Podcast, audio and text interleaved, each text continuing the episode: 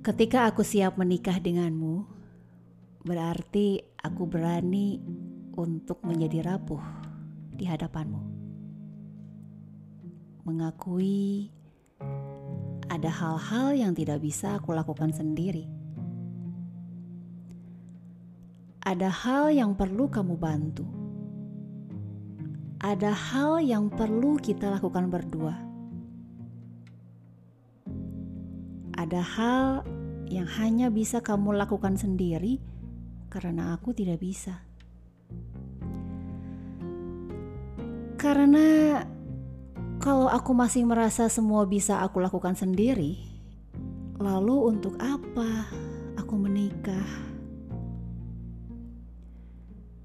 Karena kalau aku masih merasa semua bisa aku lakukan sendiri, Bukankah itu akan mendorong perasaan ingin diakui sebagai si yang paling unggul, paling berkontribusi, paling benar? Yang bisa jadi membuatku tidak mendengar saat kita berbeda pendapat karena merasa aku yang paling benar. Yang bisa jadi membuatku ingin selalu mengardilkanmu? Padahal, bukankah kita justru perlu saling bekerja sama? Berani rapuh, juga mengakui berbagai hal yang tidak berani kita katakan pada orang lain.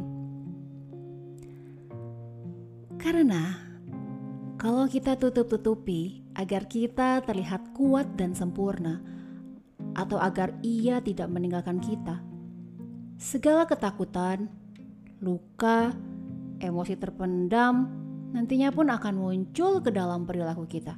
Misalnya, marah karena hal sepele, tersinggung karena hal yang bukan masalah untuk orang lain yang justru merenggangkan hubungan. Kalau kita masih menutup-nutupi berbagai hal pada pasangan sendiri, lalu untuk apa? Mengapa menikah? Mengapa tak dapat menjadi ruang aman untuk kita sendiri? Mengapa kita tidak dapat melepas topeng pada orang yang katanya adalah belahan jiwa?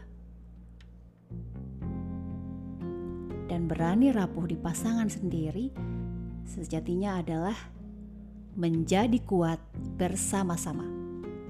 Berani menjadi diri sendiri yang membantu kita mengenali diri, dan pada akhirnya akan membuat kita secara bersama-sama bertumbuh dan berkembang.